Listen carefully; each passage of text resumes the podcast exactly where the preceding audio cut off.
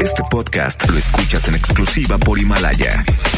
Si aún no lo haces, descarga la app para que no te pierdas ningún capítulo. Himalaya.com La pandemia del coronavirus o COVID-19 se mantiene pese a los esfuerzos. Médicos y personal de salud en todo el mundo luchan a brazo partido para contenerla.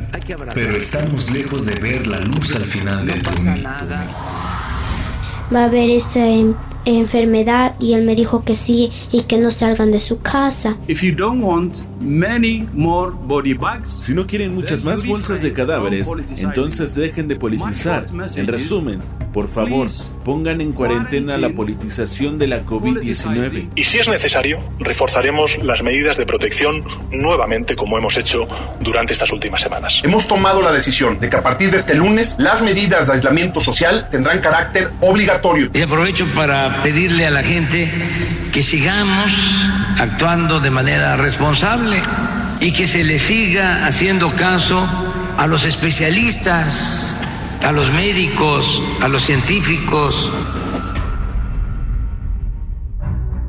COVID-19. El desafío de nuestro tiempo. Ciudad de México. Miércoles 22 de abril 2020. México entra en la fase 3 del coronavirus, la etapa más peligrosa debido al crecimiento de los casos y el aumento de fallecimientos. Con 857 muertes, 145 fallecimientos en 24 horas y más de 9.500 contagios confirmados.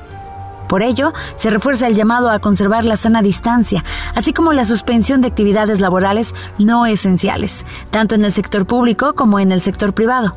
Así lo dijo el subsecretario de Salud, Hugo López Gatel.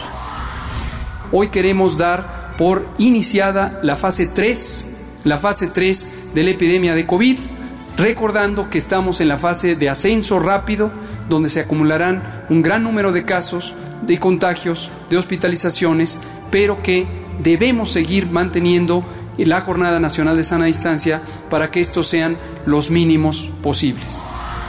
Aunque, para ser precisos, López Gatel ya está chimoltrufiando. Es decir, así como dice una cosa, dice otra.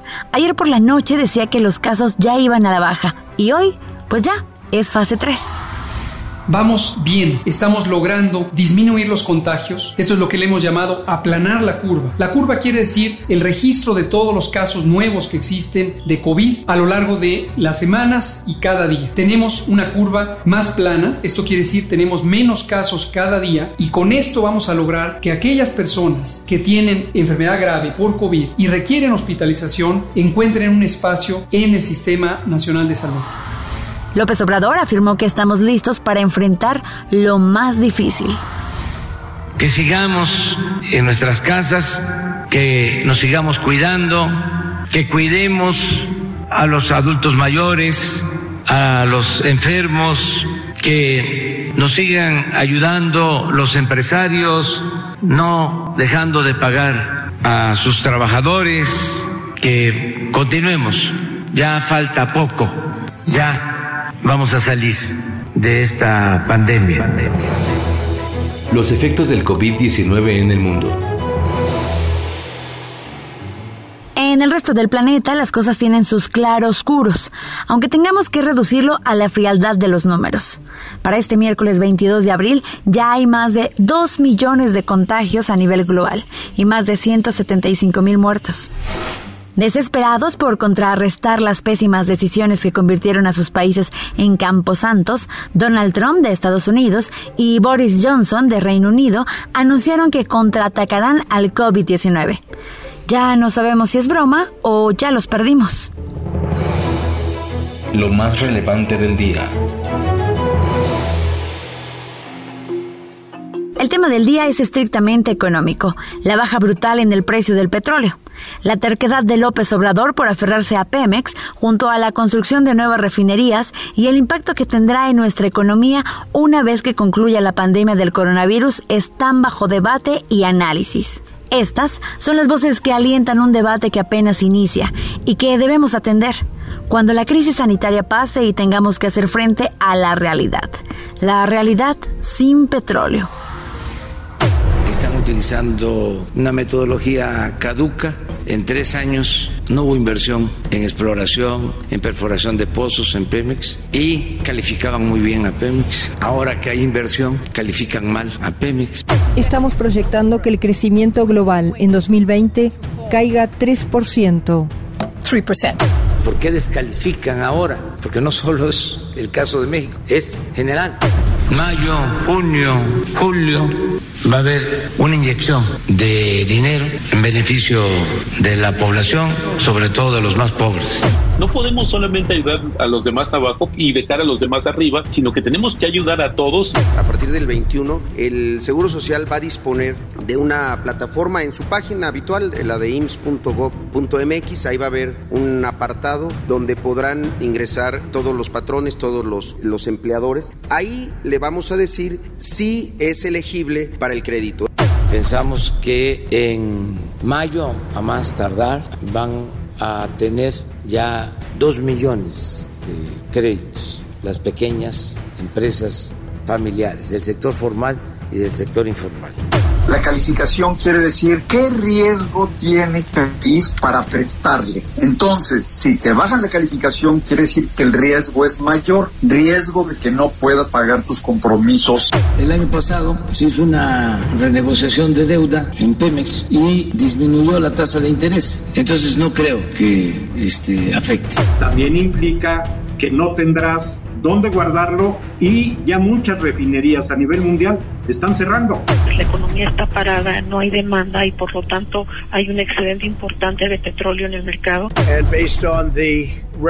Basados en el precio récord más bajo del petróleo que estamos viendo, estamos llenando nuestras reservas nacionales de petróleo, reservas estratégicas, y pretendemos poner 75 millones de barriles en las reservas que las llenaría al tope. El IMED revisó a la baja su estimado de crecimiento para 2020 de menos 4% a menos 6.7% en abril. Precisamente en este momento las redes sociales mexicanas viajaron dos años atrás en el tiempo y recordaron a Ricardo Anaya, en ese momento candidato del PAN a la presidencia, y una de sus propuestas en los debates para dejar atrás el petróleo y girar hacia las energías limpias. Y ahí va a empezar el declive, no solamente en México, en todo el mundo del consumo de gasolina.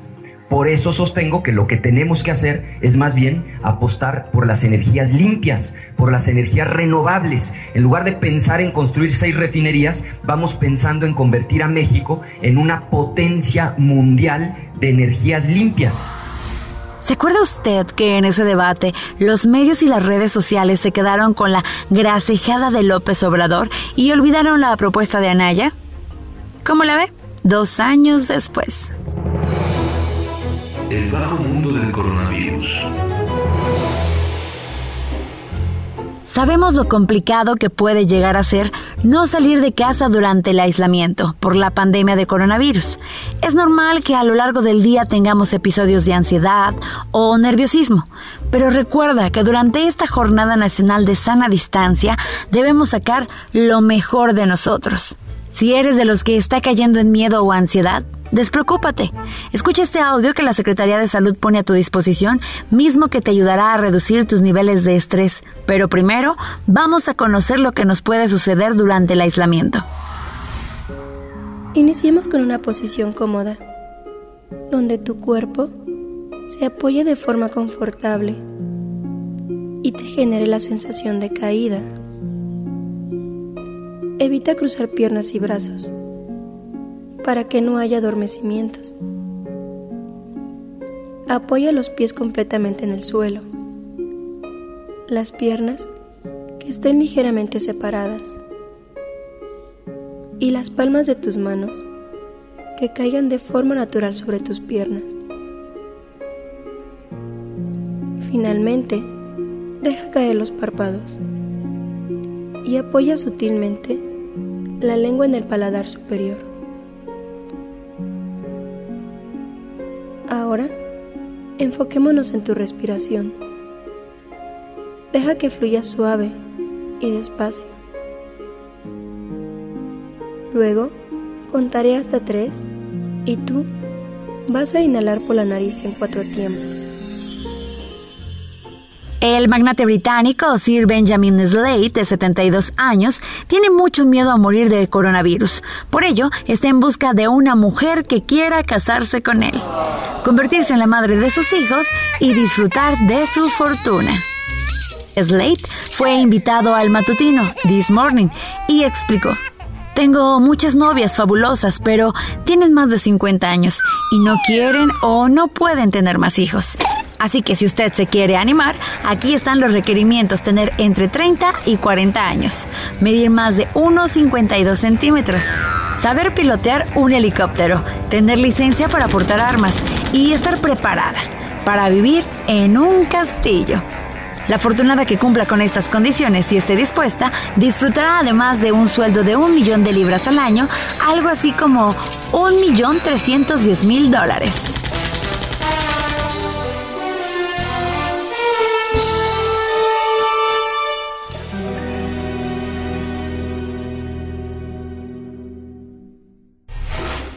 La cadena de supermercados al Super de Chihuahua tiene la obligación de entregar por decreto gubernamental cubrebocas a sus clientes cuando entran a sus instalaciones. Pero como no hay, les están dando una servilleta y dos ligas. Se lo juramos. La recomendación musical. México ya en la fase 3 de la pandemia del coronavirus, así que veamos el lado positivo. Ya falta menos. Hoy queremos terminar este podcast e invitarlo mañana a que nos vuelva a escuchar con una de las voces más bellas de los 2000.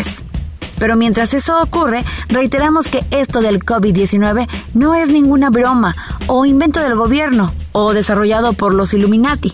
Es una tragedia real y debemos estar prevenidos. Cuídense, extremen precauciones, mantengan la sana distancia y lávense las manos con frecuencia. Esta es la británica Amy Winehouse, con un cover producido por Mark Ronson a la canción de The Sutons, Valerie. Nos escuchamos mañana en un podcast nuevo y toda la información sobre el coronavirus. Les sugerimos no perderse los especiales semanales sobre la pandemia porque están buenísimos.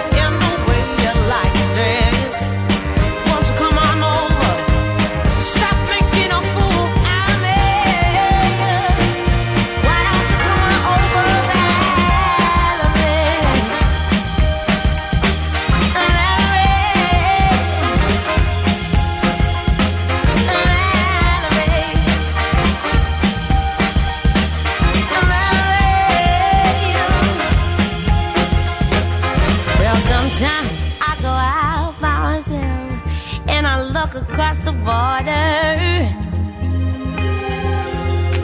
And I think about all the things. Why? And in my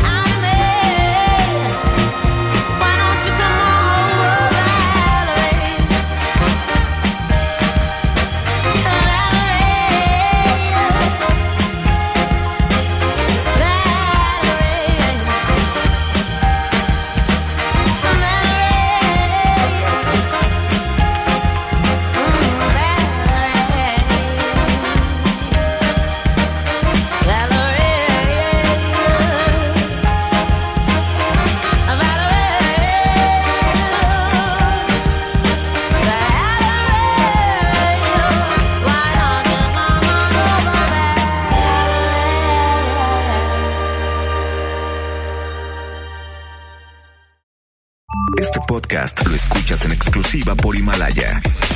Si aún no lo haces, descarga la app para que no te pierdas ningún capítulo. Himalaya.com